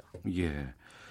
인구가 상당히 많잖아요, 인도가. 세계에서 두 번째로 많죠. 예. 중국 다음으로. 근데 또 중국보다는 젊은 노동력이 차지하는 비중이 많다고요? 예. 그러니까는 중국 같은 경우는 지금 이제 1위 세계 1위지만 중위 연령이라고 하나요? 이렇게 1부터 100까지 쫙 세워놨을 때딱 네. 50. 음. 중위 연령이 한 37, 8 정도 돼요. 제가 네. 알기로는. 근데 인도는 음. 그보다 10년이 적습니다. 아, 그래요? 예. 그 말인 즉슨 젊은 노동력이 많고 어. 그만큼 앞으로 일할 사람들이 많다는 얘기죠. 예. 그래서 어 아마도 인도가 상당히 굉장히 빠르게 발전을 할 거다라고 보고 있고 예. 골드만삭스 같은 이제 그런 이제 어 투자은행이라고 하겠죠. 그런 곳에서는 2030년쯤 되면은 세계 3대 경제가 미국, 중국 그리고 인도가 될 거다. 이렇게도 2030년 되면 네. 어. 그럼 그 경제적인 측면에서 봤을 때 인도가 그렇게 성장 가능성이 높게 보는 네. 이유는 뭐예요?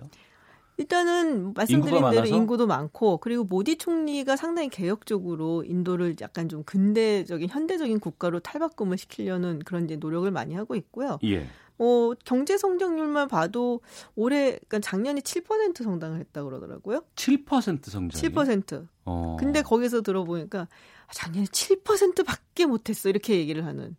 그 전에 막 7.5%막 이런 식으로 했으니까 예. 조금 낮아졌다고 아쉬워들 하고 있는 어. 그 GDP 상으로도 현재 벌써 GDP 상으로만 이제 5위죠. 물론 이제 1인당 GDP는 상당히 낮지만은 음. 그리고 인도 같은 경우는 되게 특이한 게 보통은 이제 산업적으로 발전을 하면 1차 산업, 2차 산업, 3차 산업, 4차 산업 이런 식으로 발전하는데 예. 인도는 1차에서 거의 곧바로 3차로 넘어가고 음. 4차로 이제 막 IT 같은 경우 굉장히 빨리 발전을 하고 있고 예. 워낙에 우수한 자원들이 많으니까 상당히 기대를 많이들 하고 있죠. 우리가 교과서로 배웠을 때뭐 계급이 무슨 뭐 존재를 하고 네. 여러 가지 뭐 어좀 국민성이라든가 이런 부분들이 좀 다양하고 이렇기 때문에 발전이 더디지 않을까 좀 이렇게 봤었는데 지금의 상황은 전혀 그렇지 않은가 봐요. 어, 제가 보기엔 여전히 그게 발목을 좀 잡을 것 같아요. 아, 그래요? 예. 그러니까는 지금 공식적으로 카스트 제도는 없지만 그 계급 사회라는 어떤 그런 뭐랄까 문화 음. 이런 게 많이 남아 있구나. 네. 그런 걸 굉장히 많이 느낀 게 예를 들면 비행기에서 내려가고서는 이제 뭐 세관 검사 받고 뭐 이러는데 들어갈 때 이코노미석하고 비즈니스석 이게 줄이 따로 있어요. 음. 뭐 이런 거라든지. 그러니까는 그런 걸 너무 자연스럽게 여기는 거예요. 네. 그러니까 우리 같으면 아니 뭐, 뭐 올때 좌석이 달랐을 뿐이지 그게 음. 왜 다르게 들어가야 되냐 이렇게 생각을 할 수도 있을 텐데 근데 그런 것들이 이렇게 요소 요소 보이고 그리고 이제 인도라는 곳이 사실은 통일을 이루기엔 너무 많은 민족과 너무 다른 인종들이 모여 사는 곳이고 네. 종교적으로도 상당히 지금 알력이 심할 거예요. 그러니까 음. 인도는 이제 기본적으로 우리가 힌두교라고 알고 있고 불교의 원산지지만 그리고 이슬람 인구가 상당히 많다고 알고 있어요. 네. 지금 거의 한 3억 된다고 제가 들었는데 그래서 그 이제 종교적인 이유 이런 것 때문에 갈등도 굉장히 많고 분쟁도 있고 한 번 무슨 뭐 분쟁이 있어갖고서는 뭐 혹동이 있다 그러면 음. 몇천 명씩 죽어나가고. 네. 그래서 이게 이제 굉장히 내재적으로 조금 어 우려스러운 부분이다라는 건 있고. 그래서 그래서 이제 모디 총리가 그걸 어떻게든 봉합을 해서 끌고 나가려고 상당히 노력을 한다고 그렇게 음. 들었습니다. 예. 오히려 또 그렇기 때문에 앞으로 개발 가능성이라든가 투자 가능성이 좀 높은 나라로 보지 않을까 싶은 생각이 있는데 네. 그 인도 쪽에서 한국 우리나라는 네. 어떻게 보고 있어요? 아, 근데 우리도 사실 인도가 약간 심리적인 거리감이 좀 있잖아요. 그럼요. 예. 예 또 중국하고는 또 굉장히 좀 다르고. 어. 근데 인도도 이제 조금 그런 부분은 있는데 한국이 상당히 또 이제 중요하다라는 생각들을 조금씩은 하고 있는 것 같아요. 네. 어, 일단 요번에 갔을 때 이제 한국하고 인도 간의 어떤 교류를 조금 더 늘려야 된다라는 이야기도 하고 있고. 음. 기본적으로 한국이 이루어놓은 어떤 경제적인 발전 이걸 이제 굉장히 부러워해요. 아. 굉장히 많은 국가들이 그건 부러워합니다. 예. 인도도 마찬가지고요. 근데 이제 불만이 좀 있죠. 무역 적자가 어마어마하거든요. 인도 입장에서는. 인도 입장에서는. 네. 그러니까는 어. 작년에 이제 무역 적자가 한 10조 원 된다고 들었어요. 네. 그러니까는 그거에 대한 얘기를 굉장히 많이 하더라고요. 음. 그래서 인도하고 우리나라하고 2009년엔가 경제 동반자 협정이라는 걸 맺어요. 세파라고. 네. 근데 그걸 지금 이제 재협상하고 막 이러는데 좀 이제 많이 사라는 거죠 인도 물건을. 음. 그래서 그런 부분에 대한 이제 불만이 조금 많이 있고 정치적으로 봤을 때는 이제 들어들 보셨을 거예요 청취자분들도 그 인도 태평양 전략이라고 예. 이제 트럼프 행정부에서 이제 얘기를 했죠. 음. 그게 이제 원래는 2012년도에 아베 총리가 다이아몬드 전략이라고 얘기를 했던 거를 사실은 이제 이름만 조금 바꾼 거예요. 예. 근데 우리가 그 중국 하면 생각이 나는 게 이제 뭐 해상 실크로드, 네. 뭐 1대1로 이렇게 음. 얘기를 했을 때 이 해상 실크로드 이렇게 쭉 있는단 말이에요. 중국부터 시작해갖고 뭐 파키스탄도 가고 뭐 스리랑카도 가고 쭉 이면은 늘어져 있는 모습이 마치 무슨 진주 목걸이 같다. 이렇게 네. 얘기를 해서 진주 목걸이 전략이라고 얘기를 하는데 그거에 이제 약간 대응하는 전략으로 일본 이제 아베 총리가 얘기를 했던 게 일본, 인도, 호주, 미국을 딱 이어갖고 보니까 다이아몬드다. 어. 그래서 다이아몬드 전략이라고 했었어요. 예. 이제 그거를 이름을 살짝 바꾼 게 이제 인도 퍼시픽 혹은 인도 태평양 전략. 이제 여기에 한국 왜 안 들어오냐? 트럼프 대통령이 문재인 대통령 작년에 만났을 때 그 얘기를 그쵸? 했었죠. 어. 네. 근데 또 문재인 대통령은 난 그거 잘 모르는데 금시초문인데 뭐 이렇게 얘기를 하셨거든요. 금시초문이었을 리는 없고 내가 보기에 예, 예. 어, 일부러 약간 좀 이렇게 일부러. 거리를 좀 둔 거라고 봐요. 어. 그 인도의 입장에서 봤을 때는 그러면 미국과 본격적으로 손을 잡는 것이 인도 쪽에서는 가능한 건지 아니면은 네. 또 중국을 또 싫어하긴 하지만은 또 거리적이라든가 여러 가지 측면으로 봤을 때는 또 무시할 수는 없는 입장 아니겠어요? 그렇죠. 근데 이 기본적인 인도 태평양 전략이라는 게 중국을 견제하기 위한 거거든요. 예. 그래서 이제 거기에 인도가 적극적으로 참여를 한 거고 어. 옛날엔 별로 좋지 않았지만 지금은 이제 미국하고 손을 잡은 거고 네. 반대로 파키스탄은 이제는 중국하고 손을 잡았거든요. 음. 그게 이제 여러 가지 이제 뭐 사건들이 있었는데 중국하고 인도는 기본적으로 굉장히 사이가 안 좋아요. 적대적이다. 네, 굉장히 적대적인 게 어, 일단 일단은 국경 분쟁 문제가 있고요. 예. 이게 작년에도 이슈가 있었지만 크게 붙었었죠. 뭐. 크게 붙었죠. 근데 예. 거슬러 올라가면 1960년대에 한 번 더 있었어요. 1962년으로 음. 제가 기억을 하는데 그 당시는 사실은 전쟁이나 마찬가지였는데 워낙에 이제 뭐 냉전 시작하고 막 이러니까 조금 이제 뭐랄까 좀 톤다운 한 거죠 그 당시에. 그때 중국한테 완전히 깨졌어요. 음, 인도가. 인도가. 그래서 어 이거 위험하다 싶으니까 당시 이제 비동맹주의고 소련하고 가까웠음에도 불구하고 이제 미국한테 함대 보내달라 해서 미국의 항공모함이 뜨고 뭐 이런 적이 음, 있었어요. 예. 그래서 이제 중국이 그때 이제 소련하고도 완전히 척을 지게 되고 어. 그리고 이제 파키스탄은 이렇게 딱 보니까 어 우리가 미국하고 친한 줄 알았는데 미국이 인도를 도와주기도 하네. 음. 그러면서 약간 좀 이제 전향적으로 중국으로 이제 돌아서고 어. 그래서 그런 이제 역사적인 배경이 조금 있어요. 그래서 작년에 사실은 이제 그 부탄 지역에 그 중국이 도로를 까는 것 때문에 부탄하고 싸움이 붙었는데 네. 부탄이 자기네가 안 되니까. 어, 그 규모가 뭐 그렇죠. 예. 그래서 인도한테 이제 부탁을 해 갖고 인도가 음. 대친 무슨 좀 싸움을 해 준 건데 뭐 이거 크게 되는 건 아무도 원하지 않았기 때문에 약간 좀 이렇게 누르고 거기서 이제 매듭을 친 거죠. 네.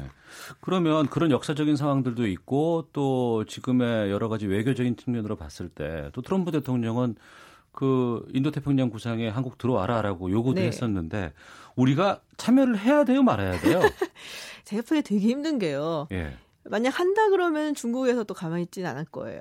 아, 그러네요. 그렇죠. 네. 그럼 우리가 이제 또 사드 배치 이후로 중국이 어떤 식으로 행동을 하는지 특히 봤으니까 음. 상당히 곤란한 입장인데 일단 지금은 하는 거는 이렇게 현명하진 않다라고 생각을 해요. 네. 왜냐면은 이제 뭐 북한하고의 어떤 관계도 변수가 있기 때문에 조금 이제 두고 보는 게 낫지 않나. 음. 그 인도가 우리가 잊고 있는 게 북한하고 외교 관계를 갖고 있는 국가예요. 네. 그리고 북한이 이제 수출입을 하고 고위 교역을 하는 데에서 인도가 항상 2, 3위 정도를 하는 국가예요. 아, 그렇군요. 예. 예. 그, 그래서 남북 정상회담하고 북미 정상회담 중간쯤에 인도에서 이제 장관이 가갖고 이제 평양에 방문을 해갖고 만나기도 하고 그랬어요. 음, 그러니까 네. 인도도 사실은 이제 북한과의 관계 이런 음. 거를 중국을 염두에 두고 네. 뭐 어떻게 해, 개선을 더 해보려는 이제 생각을 가지고 있을 수도 있고, 음. 그래서 굉장히 많은 일이 돌아가고 있기 때문에 네. 지금 네. 한쪽으로 딱 결정을 내리는 것은 그다지 현명하지는 않다 그렇게 봅니다. 좋게 말하면 신중해야 될 것 같고 그렇죠. 또좀 시쳇말로 말하면 좀 간도 좀 잘 봐야 되는 그럼요. 아, 그럼요. 그런 입장이지 않을까. 야, 예, 외교는 항상 이렇게 간을 봐야 되는 거예요. 예, 그 나쁜 말 아니에요. 외교적으로 네, 봤을 그럼요. 때. 알겠습니다. 그 뭐 오늘 어제는 얘기 들어보니까 네. 독일은 여행 갈 때 일본어 쓰고 가라고 얘기를 하고 멕시코로 여행 많이 가라고 얘기를 하는데 그 인도 또 많이들 네. 요즘에 여행들 가시고 또 개인적으로 가시는 분들도 많이 계시는데. 이미 다녀오셨을 때 어떻게 생각되셨는지는 모르겠는데 인도의 치안불안 얘기들 참 많이 하거든요. 특히 네. 뭐 예. 여성에게 좀 뭐랄까 좀 인권적으로 봤을 때 끔찍한 범죄도 많이 있다. 뭐 그렇죠. 뭐 이런 지적도 많이 있는데. 특히 이 북쪽이 좀 위험하다는 얘기를 많이 하더라고요. 이제 예. 델리라든지 이런 데가 그쪽에 있는데 일단 그 여성 인권이 굉장히 안 좋죠. 뭐 음. 뭐 끔찍한 뭐 강간 사건 굉장히 많았고 인도에서 그래서 치안이 불안한 것만은 틀림이 없는 것 같아요. 네. 근데 오히려 뭐 베트남이라든지 중국 이런 곳들은 공산주의 사회였기 때문에 음. 그 그런 국가들은 치안이 잘 되는 경우가 있, 많아요. 그렇죠. 근데 공권력에 대한 힘이 거세니까. 그렇죠. 예. 근데 인도는 이제 또 그게 아니고 전통적으로 여성에 대한 하대 이런 게 굉장히 많기 때문에 특히 음. 여성들은 글쎄요, 뭐 자유를 찾아 힐링을 찾아 뭐 인도를 간다, 뭐 굉장히 듣긴 좋은데 상당히 좀 조심을 해야겠다라는 생각을 가면서 저는 이제 물론 이제 따라다니면서 다녔지만 길을 이렇게 보면서 그런 생각을 좀 많이 했어요. 네. 경제적으로 주목해야 할 파트너고 또 정치적으로 또 앞서 말씀해 주신 걸 보니까 무시할 수 없고 또 네. 친해지면 참 의미 있을 곳이기도 해요. 그럼요. 문재인 대통령이 다음 달에 이제 인도에 방문할 것 같다라는 정보를 네. 들으셨어요? 예, 네, 들었어요. 어, 아직 공식적으로 나온 건 아닌가요? 다음 달 초쯤이 아니겠느냐, 뭐 이런 예. 얘기만 이제 얼핏 들었습니다. 싱가포르 이제 가시고 그다음에 가지 않을까, 뭐 이런 어. 생각이 드는데. 예. 그러면 여기서는 또 어떤 논의들이 좀 있을까요? 일단은 어 신남방 정책에 대해서 굉장히 관심이 많아요. 예. 인도 측에서 이게 이제 우리가 항상 뭐 사, 사강 외교 이쪽만 음. 신경을 썼고 북방 정책만 했는데 이제는 아세안이라든지 좀 밑으로 내려와야 된다라는 게 이제 문재인 정부의 이제 큰 아젠다거든요. 네. 거기에 이제 인도하고의 관계를 포함시켜서 어떻게 발전시킬 것이냐 음. 이 부분에 대해서 굉장히 관심이 많고 그리고 말씀드린 대로 이제 중국과의 관계, 인도 태평양 전략 이런 데에 대해서 어떤 생각을 갖고 있는지 그런데 경제 얘기가 나올 수밖에 없죠. 네. 그 예상하신 것이 좀 구체화될 때 좀 많은 다양한 정보들도 저희 방송 통해서 좀 알려주세요. 아 물론입니다. 그리고 오신 김에 미국 얘기도 네. 좀 잠깐만 좀 더 해볼게요. 그 지난번에 오셔서 짚어주신 내용인데 미 의회가 트럼프 행정부의 외교 안보 정책에 제동을 뭐 걸고 있다, 네. 뭐 이런 얘기들을 하셨고 주한미군 추가 협상 불가, 뭐 대북 협상 내용 뭐 한 달마다 매번 보고하라 이런 주문들이 계속 쏟아지고 있다면서요 네, 지금도. 네. 지금 이제 상원에서 이제 그런 예, 어, 얘기가 나와갖고 뭐 아직 뭐 지금 뭐 그 완전히 표결이 들어가고 뭐 이런 상태는 아니고요. 이제 예. 법안만 발의가 된 상태고요. 네. 하원에서는 이미 나왔었어요. 그게 North Korea Nuclear Baseline Act라고 해서 네. 그래서 이제 그 보고서를 제출하고 뭐 북한의 핵무기가 어디에 있는지 뭐 이런 거에 대한 이야기를 하라는데 기본적으로 트럼프 대통령이 이제 북한과의 어떤 deal을 할때 음. 자기 맘대로 할까봐 네. 의회에 일일이 보고를 하라는 거죠. 어. 그래서 약간의 발목을 잡는 거다. 뭐 이렇게 볼 수가 있어요. 예. 충분히 예상 가능했던 부분이에요. 어. 그렇다고 부정적이거나 거부감을 드러낸 건 아니죠? 제가 보기엔 상당히 부정적이에요. 아 그래요? 네, 지금 뭐 발의를 한 상원 의원들이라든지 뭐 하원 측에서도 의회나 이제 워싱턴 정가는 기본적으로 어 굉장히 부정적이에요. 어 일부에서 듣기로는 북한이 이 비핵화를 단계적으로 추진하려고 했을 때 네. 북한의 이제 인력 구성이라든가 인적 자원 측면에서 봐서는 이 일들을 단계적으로 차근차근히 처리하기에는 어, 역량이 좀 부족하다. 그래서 좀 시간이 오래 걸린다라는 음. 지적도 좀 나오고 네. 있는데 네. 그렇다고 한다 그러면 미 의회에서는 그것을 더 문제 삼을 수도 있지 않을까 싶기도 하거든요. 일단 미국에서는 일괄적으로 이제 처리를 하라는 거죠. 북한이 자꾸 단계적으로 하면 시간이 걸리고 시간을 끄는 작전이라라고 이제 의심들을 하고 있으니까 네. 그런 의미에서 이제 뭐 CBID니 뭐 빨리 뭐 일괄 태결이니 뭐 이런 얘기가 사실은 나왔던 건데 음. 어 사실상 지금 조금 늦춰지는 감이 있잖아요. 네. 공백 상태인 것 같고. 근데 저도 아 이렇게 자꾸 시간이 걸리면은 트럼프 대통령도 성격이 또 있으니까 음. 뭐 아, 갑자기 막 돌변하는 거 아니야 이런 걱정이 조금 있기는 했어요. 네. 근데 얼마 전에 이제 폼페오 장관 뭐 CNN 인터뷰라든지 이런 걸 봤을 때 뭐 북한하고 좀 얘기가 되었던 게 된게 아닌가 최근에 음. 그래서 여러 가지 면에서 자기네들도 사실 국내적으로 이런 뭐 어떤 정당화라든지 비핵화에 대한 어떤 부분을 준비를 해야 되니까 좀 시간 좀 봐줘 뭐 이렇게 얘기를 하고 네. 또 미국 측에서 조금 그러면은 뭐 좀 보겠다 뭐 그렇게 한 게 아닌가라는 생각을 얼핏 했어요. 그 전에 음. 트럼프 대통령이 굉장히 압박을 했었거든요. 예. 삐그덕거리는 단계는 아닌 것 같다. 아직은 이제 조금 더 두고 봐야 될 것 같고 유해 송환이 일단 이루어진다면은 그거 가지고 사실은 여러분이 울고 먹을 수가 있거든요. 그러겠네요. 예, 그래서 뭐 좀 이제 두고 봐야 되지 않을까 싶어요. 눈으로 보이는 것들이 좀 뉴스가 되는 것들이 좀 나오면 또 네. 분위기가 네. 좀 반전되지 않을까 싶기도 합니다. 알겠습니다. 아, 밀당 외교 아산 정책 연구원 김지은 박사와 함께했습니다. 오늘 말씀 고맙습니다. 고맙습니다. 예, 오태훈의 시사본부 오늘 소식 여기서 마치겠습니다. 저는 내일 오후 12시 20분에 다시 인사드리겠습니다. 내일 뵙겠습니다. 안녕히 계십시오.